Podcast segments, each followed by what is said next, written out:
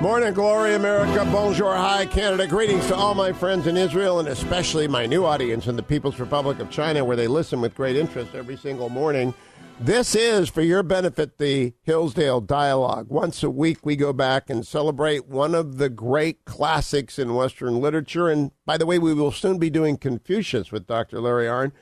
But this week, we are back at the beginning because it's been 5 years since we did Homer's Iliad on the Hillsdale Dialogue.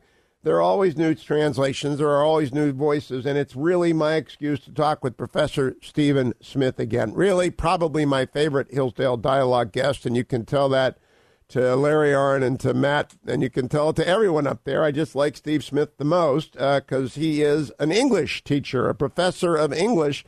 And really, I get tired with politics sometimes. Steve Smith, welcome back to the Hugh Hewitt Show. It's great to be back, Hugh, and I'm happy to represent poetry. Well, you are talking about poetry, and I want to set this up for our Pittsburgh Steelers fans who said, what? Oh, no. Homer is the beginning of everything. The Iliad is the beginning of everything. I was going to open by reading, my voice is shot, or I would have opened by reading the first verses of Homer about Achilles.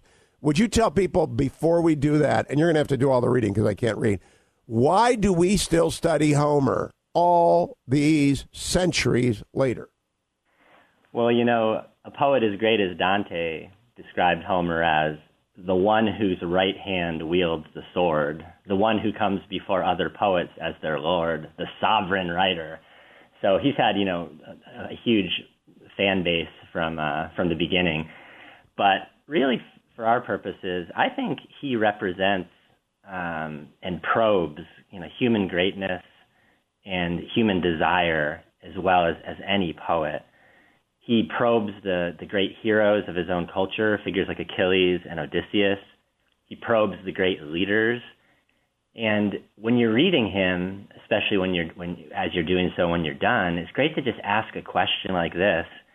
You know, what perspective does this great poet bring to bear on our human nature? You know, what do we see and what do we learn about human nature, human striving and human desire through this poem? He is the master of that subject. Now, it's interesting to me, Stephen Smith, I have had in recent weeks on this show Marine Corps General James Mattis. I have had recently on this show Admiral James Stavridis, former Supreme Allied Commander of NATO. I had not long ago on this show General Stanley McChrystal, one of the all-time superstars of Special Operations. I've had Bill McRaven, the head of the SEALs. I've had on Tom Cotton, an Army Ranger who walked point. I've had on warriors. Do the themes of the Iliad speak to all of those individuals and the careers that they led in this new millennium, as well as 1,000 years before Christ was born? If I've got the dating right, it might be 2,000 years before Christ was born when the Homer wrote the Iliad. But is it all the same subject? Yes, I think for Homer, one of the lines early on in the Iliad is we must share all. And one of the things that we share is whatever it is we mean by human nature. And Homer has represented that and probed it unlike any other writer. So if you share with Homer, with Achilles, with Odysseus, human nature, if you want to get to know yourself, if you want to think as seriously as possible about ruling and leading of your own soul, Homer's the man, and this is what the poem is about.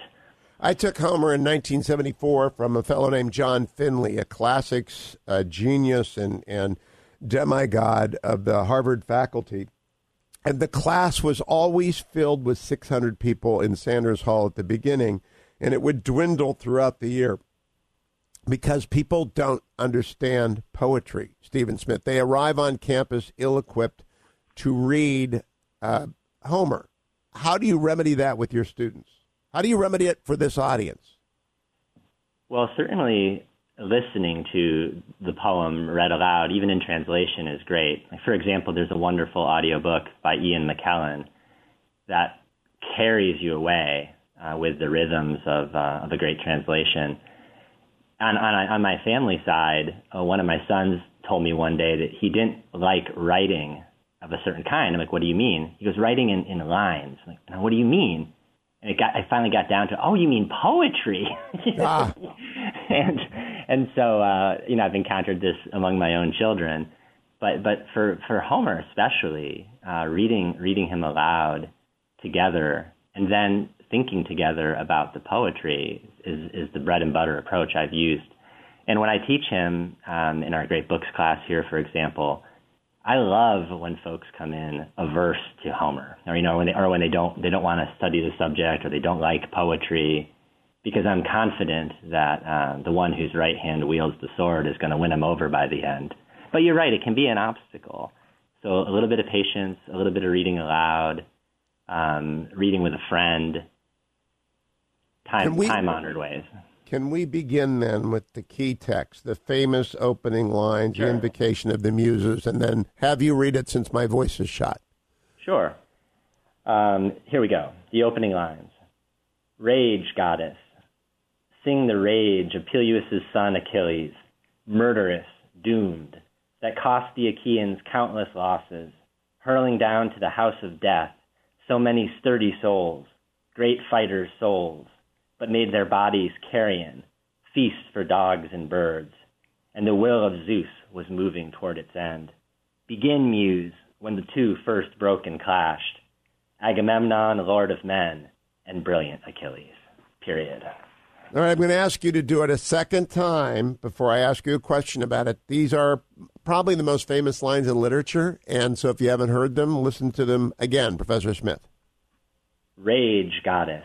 Sing the rage of Peleus' son Achilles, murderous, doomed, that cost the Achaeans countless losses, hurling down to the house of death so many sturdy souls, great fighters' souls, but made their bodies carrion, feasts for dogs and birds, and the will of Zeus was moving toward its end.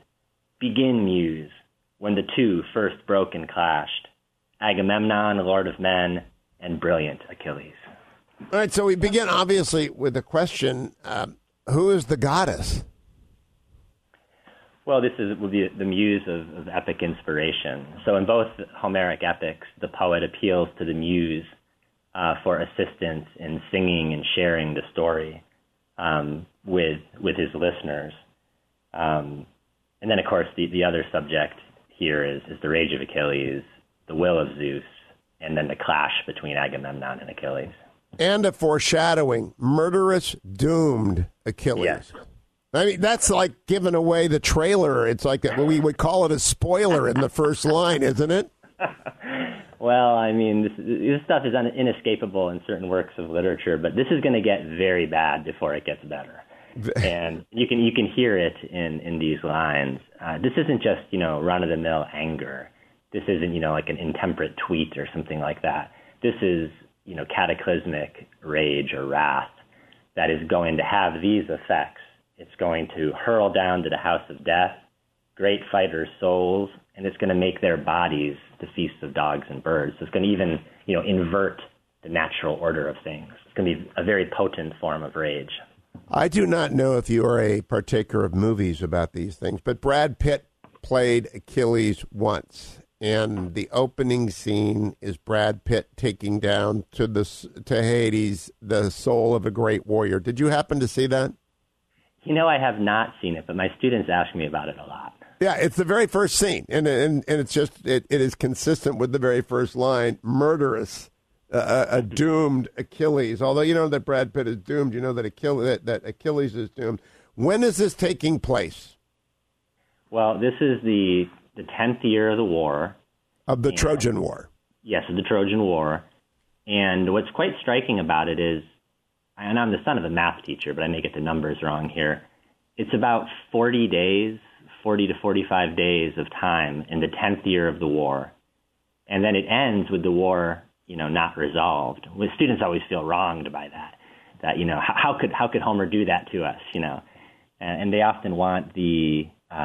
you know, almost like a historical biographical version of the war. They want to start with the judgment of Paris. They want to go from year 1 to year 10. But what the poet does is he focuses our attention on this one, you know, moment of time, if you will, 40 days, 40 nights, so to speak, in the 10th year of the war, with the rage of Achilles and the will of Zeus moving toward its end. It's interesting. Right. I was told by one of these warriors, Stephen Smith, that for every warrior, the battle that they are in is Normandy, is Iwo Jima. For every firefight, the people who are involved in that fire, I'm a civilian, that is all of war. I thought that was an interesting observation. I believe it is true here. We'll come back to these 40 days of Achilles, Agamemnon, Hector, Priam, and much else when we return. It's the first week of many weeks on Homer's Iliad. It's the Hillsdale Dialogue, all things Hillsdale at hillsdale.edu. Stay tuned, America. Welcome back, America. It's Hugh Hewitt. Laryngitis challenge, but nevertheless up to the Hillsdale Dialogue. The Hillsdale Dialogue, all things that last, all things that are important we discuss in the last radio hour of the week. Everything about Hillsdale is available at hillsdale.edu, including amazing online courses. And I usually have Dr. Larry Arn or Dean Matt Spaulding on with me, but occasionally we get lucky and we get to talk to one of the professors who actually teach. In this case, one of my favorites, Steve Smith. We know that Dean Matt and President Arn teach, but they don't teach like Steve Smith when it comes to Homer. Steve, how often do you get to teach Homer to Hillsdale students? Well, here he is part of the Great Books sequence that all the freshmen take. And so I myself in recent years have become a dean, and so I haven't taught Homer as much as I'd like. You've gone over to the dark side? Oh, I knew you were going to say that.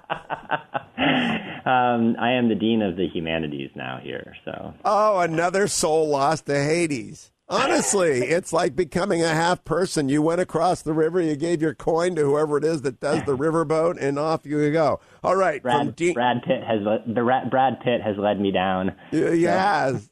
Tell us before this is a short segment, so I want to make sure people understand. 10 years into the war, a fight breaks out between Achilles, whom everybody knows, right? They know the myth, they grew up on it. Very few people know who Agamemnon is. Who is Agamemnon? Well, he's the lead king. He commands the most men, Homer tells us, at the beginning. And maybe the simplest way to think about it, a common way to think about it, is that Agamemnon he's excellent because he's a king, because he has a scepter, because he commands the most people. So he's like one form of power, one form of excellence. Achilles, with whom he quarrels, he is the greatest warrior. So his excellence, he's called brilliant and godlike. His excellence is all on the level of his own nature, his ability to fight, his speed. And so these two come into bitter conflict with each other right at the beginning of the poem. And what is that conflict over? Well, at the beginning of the poem, Agamemnon has wronged the priest of Apollo. Apollo brings a plague down on the Greek armies, and Achilles is the one who intervenes. And he demands that Agamemnon give back the priest of Apollo's daughter to end the plague. Now, the problem with that is Agamemnon sees this daughter as his prize, as a representative of his honor. And so he says, I'm supposed to give my honor away back to solve this while you keep yours. No. And a quarrel breaks out between the two of them. And really it comes down to Agamemnon finally saying, I'll give her back, but I'm going to take your prize, Achilles, which is a version of what Paris actually did to Menelaus when he took Helen. So Agamemnon... No, let's back up. Paris is a Trojan. Menelaus is a Greek. And what do you mean by taking Helen? Oh, well, the famous judgment of Paris, which is behind the whole poem in a way. Paris went to Menelaus' home, and he ran off with Menelaus' wife, Helen. And that's why Helen is in Troy. That's why Helen is called the face that launched 1,000 ships later in the tradition. The war, the Greeks are there to avenge Menelaus. So the quarrel is between Agamemnon and Achilles, but it connects back to Paris and Helen as well. And at the beginning, I want to ask you if you have sympathy for the Trojans. Not a historical sympathy. We know the city exists. I'm not here to date the ruins of Troy, but in the poem itself, do you have sympathy for the Trojans? I think certainly Homer does, while also showing some serious problems with Troy. Though they were unjust at the beginning, everyone understands they did an unjust thing. Yeah, that's a problem, you know. And in Troy, though, the lead warrior, Hector, his wife Andromache, and their young infant son, are among the most compelling characters in the poem. And eventually, Achilles and Hector are on a collision course with one another. But a lot of sympathy surrounds Hector in particular, the great Trojan hero. So we have talked about where the rage of Achilles comes. Agamemnon wants the girl that he got as a prize in a battle, and Achilles doesn't want to give her up but has to. When we come back, we're going to talk about gods and men, because not the movie about the Confederate War, but because gods and men have been fighting for a long time. Stephen Smith of Hillsdale is with me, hillsdale.edu. For all things Hillsdale, all of our dialogues at Hugh for Hillsdale.com. Welcome back, America. It's Hugh Hewitt. It's the Hillsdale Dialogue. Once a week we go very high. The rest of the world might go very low. We go very high with the Hillsdale Dialogue this week with Dean Stephen Smith. I was calling him Professor Stephen Smith at the beginning of this hour, then I realized he'd been promoted down to Hades and is now part of academic administration, but he's still a heck of a teacher and always a welcome guest. He's also another brand new dad. I think Grace is one of the most adorable pictures I've ever seen, but as the fetching Mrs. Hewitt pointed out, she hasn't been through a Michigan winter yet. Well, she has plenty of blankets from friends and family to get her through it, but she's really been a great Grace in our life, and we're terrific. Happy. That is my grandmother's name. I just love the name Grace. Let's talk before we move to book two about the gods who appear in book one. In fact, in the first line, muses, help me out, goddesses, help me out. Give us a general overlay of the Greek understanding of gods and goddesses. Well, I mean, in this poem, back to those opening lines, there really are kind of two subjects, the rage of Achilles and then the will of Zeus moving toward its end. And so you might think of the whole poem as, the will of Achilles and the will of Zeus working something out across the 24 books. The human will, the divine will.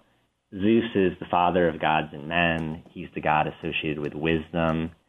But it's important to see that he has an end, a goal, that he is trying to bring about through the Iliad, as does Achilles on his side. But he's not the only god.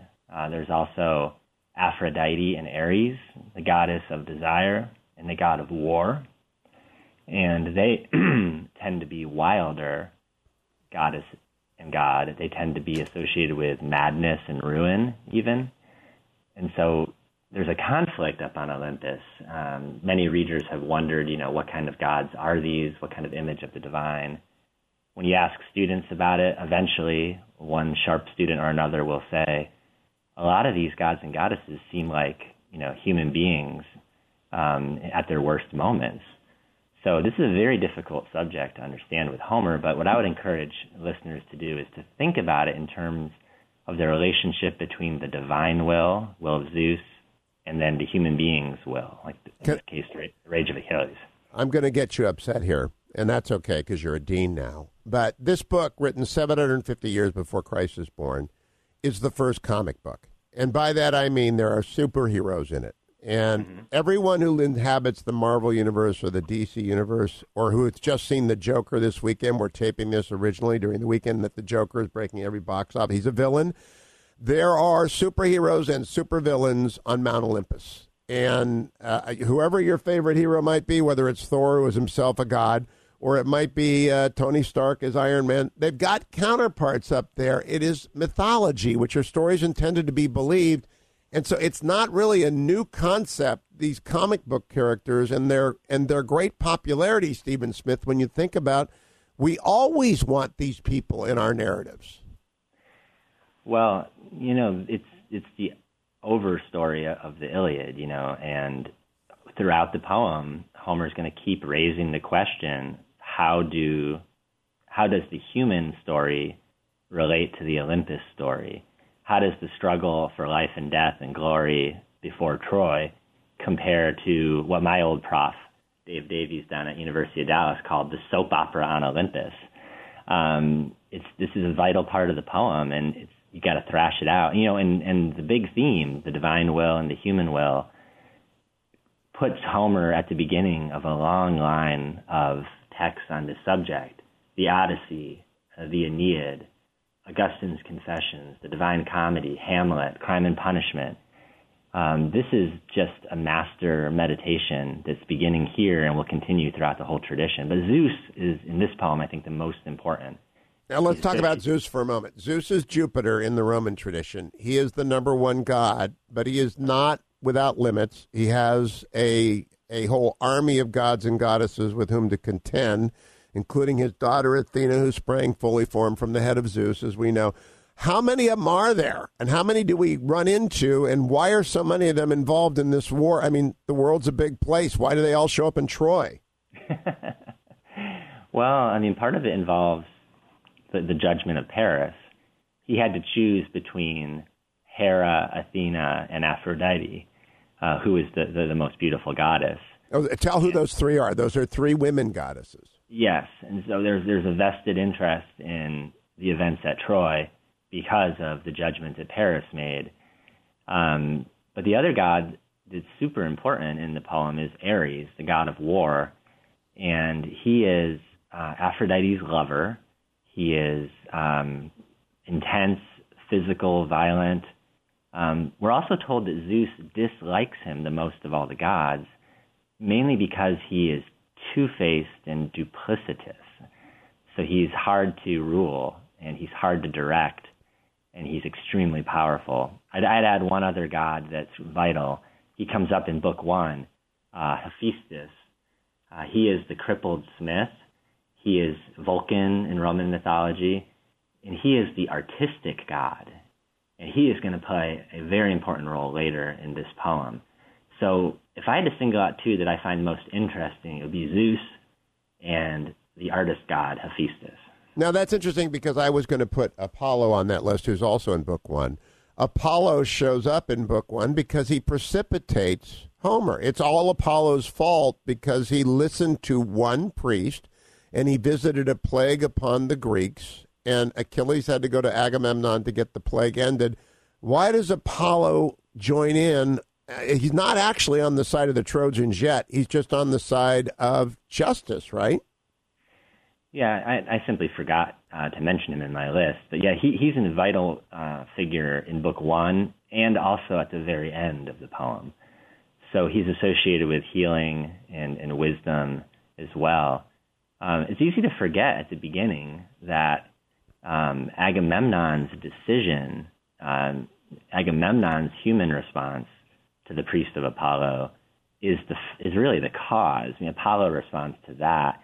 The reason I bring that up is the whole poem is like this, where we have divine actions happening, divine interventions, but Homer keeps making our focus return to that the human level of the drama as well, human causality.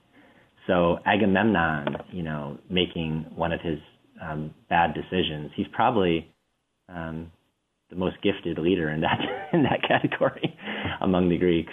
But even with Achilles and other events, the poem will show us these moments of divine intervention, the gods, but our focus is always directed to that human level. You know, I got to tell you, when I was a young man, a lad, I read the Odyssey probably 50 times, and I probably read the Iliad once. I just love the Odyssey, and Odysseus shows up in Book 2. And, in fact, Book 2 is a quick kind of index to everybody, isn't it? Sure, yeah. So why a famous catalog, an epic of all the Greeks that came to Troy? Why put that there? Well, this is a famous sort of feature of epic poetry. If you read more epic poems, you will see later poets imitating Homer in this regard. It's a sort of tribute to all of the kings and leaders and their armies that came to Troy in support of Agamemnon and Menelaus. I had a professor once who swore up and down that the catalog of the ships was the key to it all, and if you could rightly understand that, you could rightly understand everything of Homer. Huh. And then he dutifully didn't tell us why that was. Of course not. Yeah. So that's a famous feature, but also Odysseus comes up in Book 2, and he is the star of the next Homeric poem, the Odyssey. But he's a vital hero in this poem too. He's the fixer in Book 1. He kind of smooths over things.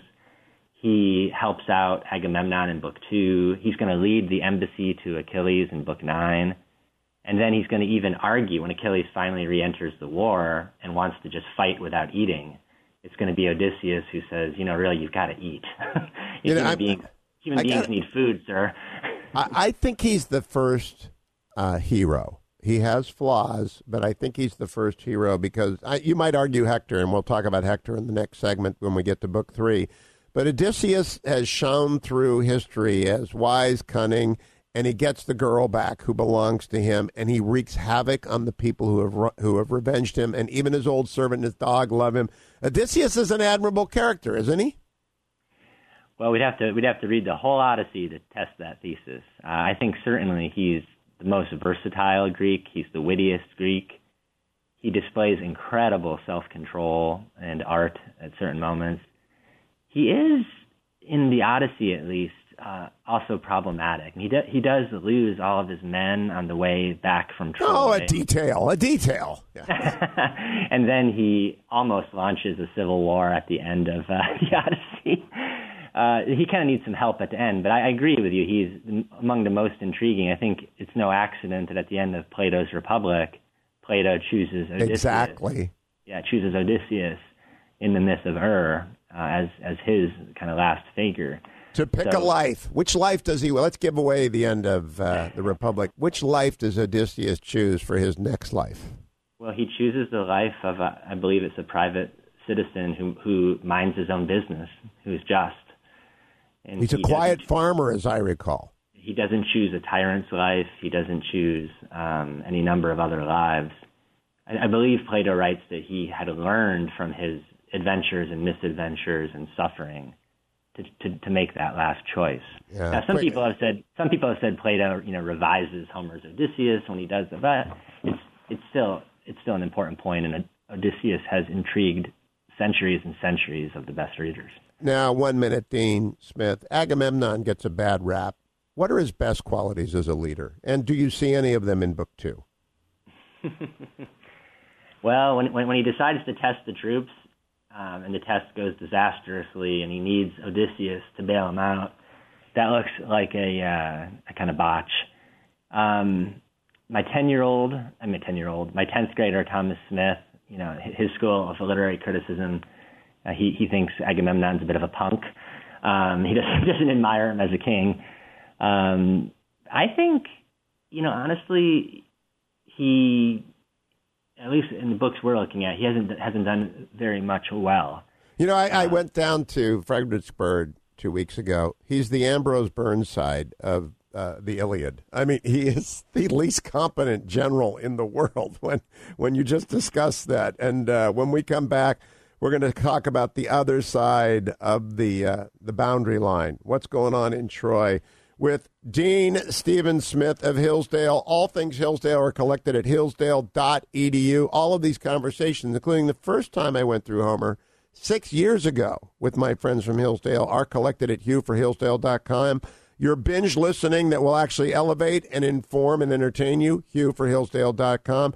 I'll be right back. Welcome back, America. I am Hugh Hewitt. Thank you for listening to the Hillsdale Dialogue. We have finally begun our much-promised series on Homer's The Iliad.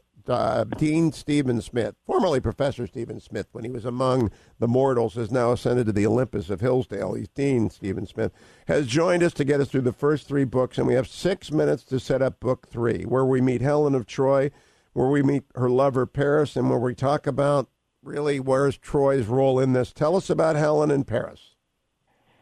Well, in book three, the focus shifts over to the Trojan side, and we meet the main characters. We meet King Priam, we meet his two sons, Hector and Paris, and then we meet Helen. And it begins with Paris, and Paris is dashingly handsome. He looks like the greatest warrior, the best warrior.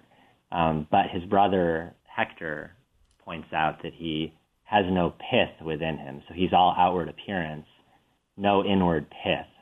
Hector, on the other hand, is the defender of Troy, the greatest warrior among the Trojans. And he's really the heart of the city. He loves the common good of Troy. He loves glory as well. And he is going to, fight to the death to defend his city. But in the book, you know, the main question of the cause of the war comes up. King Priam tells Helen, I don't blame you for the war. I don't blame my son Paris. I don't blame your relationship. I blame the gods. To which Helen responds, well, okay, but I in fact did leave my native land, my husband, my child, and I ran off with your son. So the question of the cause of the war comes up, and you can see in this exchange another example of, well, the gods are to blame for all of this, and the counterposition being, well, what about the human causes? What about human responsibility? That question, who's to blame for this whole poem, who's responsible for the Iliad, is one to keep in mind while you read it or listen to it. You know, I didn't know until you just told me, or I had forgotten that Helen left a child behind. Yeah, she mentions that in book 3. That really increases the injustice of what she did. Does the child appear in the epic? No. But you know, her relationship and Paris they're both the most beautiful of their kind, right? So she's the most beautiful woman. He's the most handsome. When his good looks come up, Paris always gets a chuckle in book 3 because he's kind of infuriating both to his brother and to readers. He tells his brother, look, don't blame me because I'm the most handsome man alive. The gods gave me these gifts, you know. I can't help it if I'm Paris. And also, of course, Helen has that beauty as well. And does Aphrodite favor Helen because of the beauty, or is she jealous of Helen because of the beauty? Aphrodite being the Greek goddess who is the most beautiful of the goddesses. Well, she has a special and disturbing relationship with Helen, especially in book 3.